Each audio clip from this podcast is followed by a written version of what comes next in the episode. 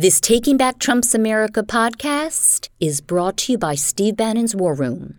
Listen to Bannon's War Room live daily from 10 a.m. to noon and 5 to 6 p.m. Eastern Time on Rumble, or subscribe to Bannon's War Room on Apple Podcasts.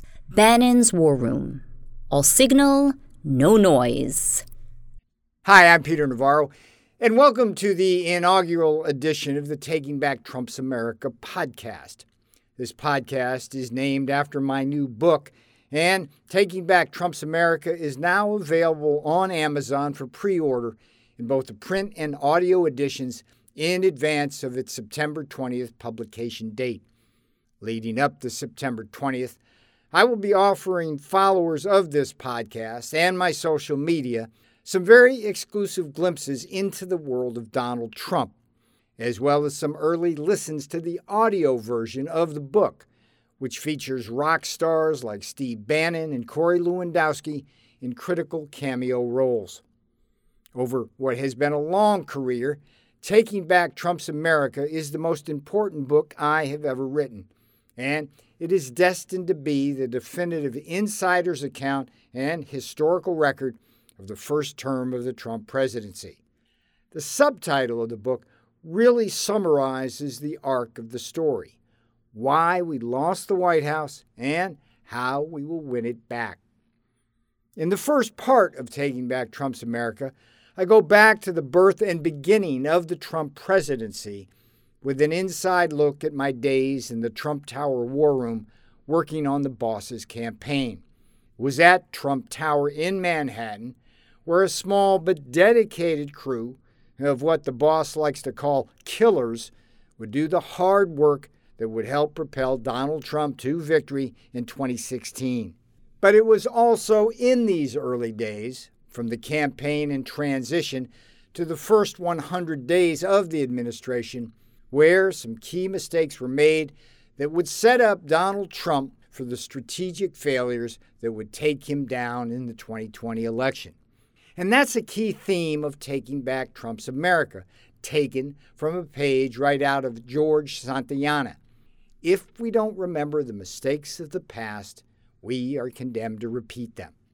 So, in Taking Back Trump's America, I will show you exactly what those mistakes were, what I call the major strategic failures of the Trump administration that led to its downfall. And through such an exploration, your eyes will snap wide open once you read the details. We will be positioned to execute the main mission of the Taking Back Trump's America book.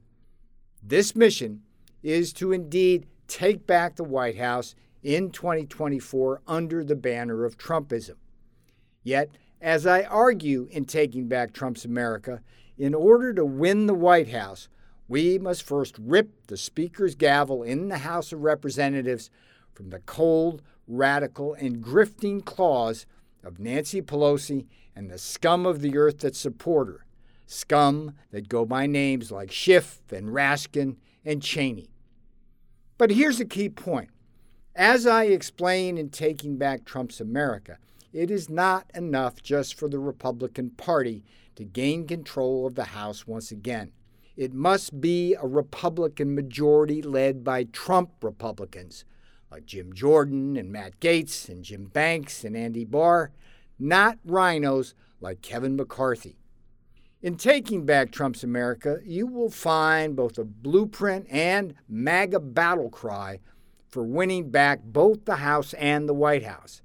But I am as focused in my book, Taking Back Trump's America, on proper governing once Donald Trump wins in 2024 as I am on the battle for the House and White House itself. Here, one of the key lessons I learned during my four years in the White House is a deeper cut at the old Ronald Reagan saw that personnel is policy. In Trump land, I refine this to mean bad personnel is not just bad policy, but also bad politics. In the end, my old boss lost the 2020 election, or more accurately, made it close enough to steal because of those aforementioned strategic failures catalyzed by a whole parade of clowns and conspirators who never should have been in the Trump administration to begin with. From the Wall Street transactionalists Kushner, Kudlow, and Mnuchin, and the disloyal four star generals Jim Mattis and John Kelly, to the RINO Bill Barr, incompetent Mick Mulvaney, and a whole host of second tier bureaucrats you will likely never have heard about until you read Taking Back Trump's America. But we do need to know about them. A key lesson here is that the deep administrative state is indeed deep, as I found out very early on serving President Trump. The bureaucracies of the deep swamp have a very deep bench of never Trumpers ever ready to delay, derail, and disrupt the Trump agenda. Now, before I play for you the first excerpt from the audio edition of Taking Back Trump's America, let me talk just a little bit about how the book came about. Taking Back Trump's America follows my best selling In Trump Time as the second of what will eventually be three volumes in my memoir of my White House years. Like in Trump Time, Taking Back Trump's America is based on the personal diary I kept during my days in the White House, along with an extensive set of documents that catalog the many and varied types of policy initiatives I worked on for President Trump. Little did I know when I wrote Taking Back Trump's America that it would not just be a critical blueprint to take back the House of Representatives and the White House, it has also become my legal defense fund. Yes, you're probably familiar with the contempt of Congress charges I'm facing, along with a possible two year prison term. But what you may not know is that I'm the first senior White House official to ever face such criminal charges in the history of our republic. It's unprecedented, and with my legal bills already approaching half a million dollars, it's outrageous. Never mind the leg irons they put me in. This is what these evil Democrats do.